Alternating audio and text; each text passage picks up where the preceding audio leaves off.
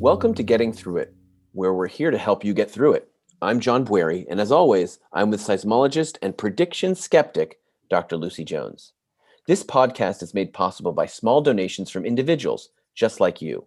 Would you consider sponsoring too? Because with your support, we can continue to provide this weekly insight and support for you in getting through it. It's simple. Just go to patreon dot com and search Doctor Lucy Jones. That's P A T R E O N dot com. And thanks. Now, let's get to it. Happy New Year. This is the first episode of the year twenty twenty-one. A hallowed New Year's tradition is to predict what's coming in the year ahead. So it seemed like a good time to talk about prediction.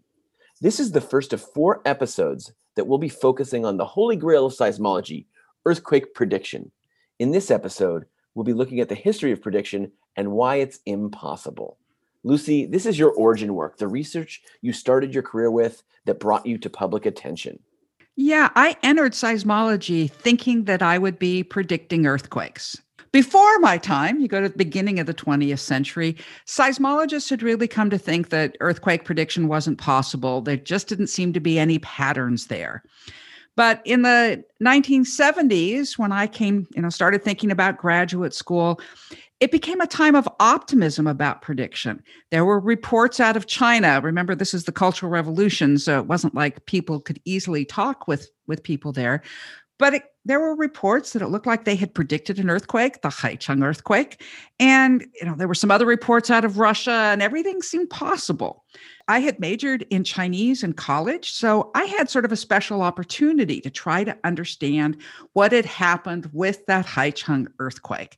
So when I went to graduate school, they had me start studying foreshocks because there'd been over five hundred foreshocks to that earthquake. And, you know, it, it was really a heady time. It, it seemed possible. Things were changing. New things were being learned. And, you know, the, the research had a point. I mean, I was going to save the world, or at least the part of it that unfortunately lived with earthquakes. So in nineteen seventy-nine, I had just passed my general's exams. There was an exchange with China opening up. And as a young graduate student, I got sent to China as the first American scientist since normalization of relations, uh, with the specific goal of looking at what happened at the Haicheng earthquake so we could learn how to predict them ourselves. So on the way from M I T to China, I stopped in Los Angeles to visit my parents and came by Caltech, where I got the chance to meet Charlie Richter, recently retired, and heard him uh, reiterate his very strong belief that earthquake prediction was the province solely of charlatans and fools. So even with that warning from the great Charlie Richter, there was a moment there where you had a hypothesis that earthquakes could be predicted. So what did you end up finding when you went to China? The reality was much grimmer. It's clear that the Chinese success was something of a fluke, essentially guessing that a swarm of earthquakes were foreshocks, and that they had earlier guessed that a different swarm were foreshocks, ordered people outside.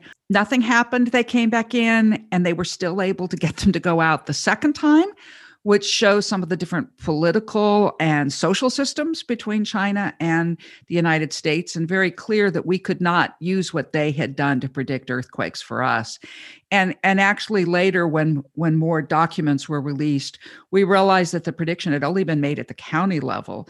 And when it was a success, the authorities took credit for it. So why do you say no one has successfully predicted earthquakes? We hear a lot of people who conveniently claim that they have predicted an earthquake that has just or already happened. Sort of like the Chinese result that we were just talking about. When it's a success, you claim credit. And I think it's really noticeable that many of the supposedly successful predictions uh, are only heard about after the earthquake has actually happened. Okay, so what happened when you got back? So this is, it was late seventies, uh, early eighties that you were in China. What happens when you get back to the U S with what you've learned? Well, okay, so the earth, okay, the research in the United States was continuing, but we kept on hitting the wall that we always had. We would think we had seen something, and then it wouldn't play out. you know, I really thought we would find something about foreshocks that could be used to predict earthquakes. About half of our big earthquakes are preceded by a smaller one. And I and others spent years studying these foreshocks, including the ones in Haicheng, others here in California, in detail to help us find what we called a discriminating characteristic. What could tell us that something was a foreshock before something larger happened? And the answer turned out to be nothing. Foreshocks are just earthquakes that happen to have an aftershock bigger than themselves. And in this way, and in lots of others, we just kept on finding the patterns weren't there. So why should all of us, like a seismologist, be suspicious of a prediction of an earthquake of where and when it will happen? Because nobody's been able to prove that they could do it. I mean, and this is not because we haven't tried. We've looked a lot for something that is connected to the occurrence of our earthquakes. We've looked at gases in the earth, especially radon gas. We've looked at strains. We've looked at tides. Sometimes we'd look before an earthquake and see something interesting, but try to repeat it, nothing ever held up.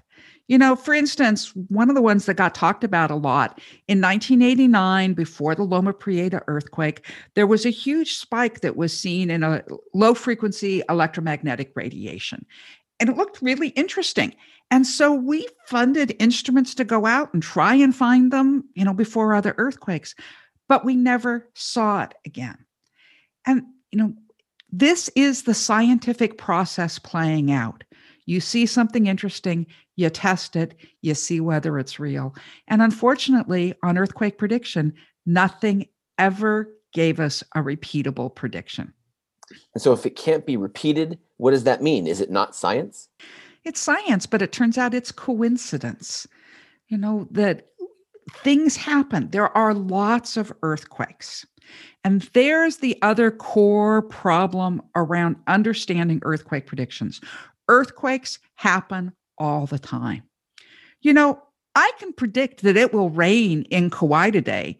It rains every day there. Every day? Well, most every day. So there might be one or two each year where it doesn't happen, and there's the chance that I'm wrong. But mostly it does. And so I can make a true statement. It will rain in Kauai today, but it's not a useful statement.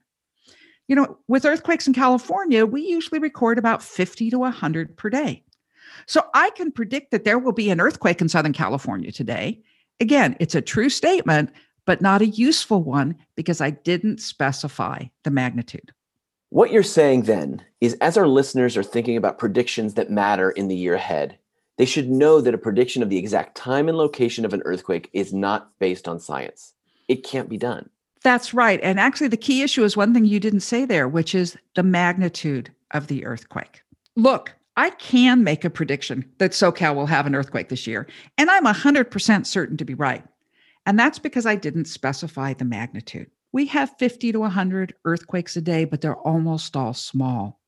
And what people want in prediction is a prediction of the magnitude of an event. Now, I can say we'll probably have a magnitude five this year, and I will probably be right because most years have at least one magnitude five. But again, that is not new information. It's true, but not particularly useful. The one way you can make it seem to be useful is if you only give it to a few people at a time.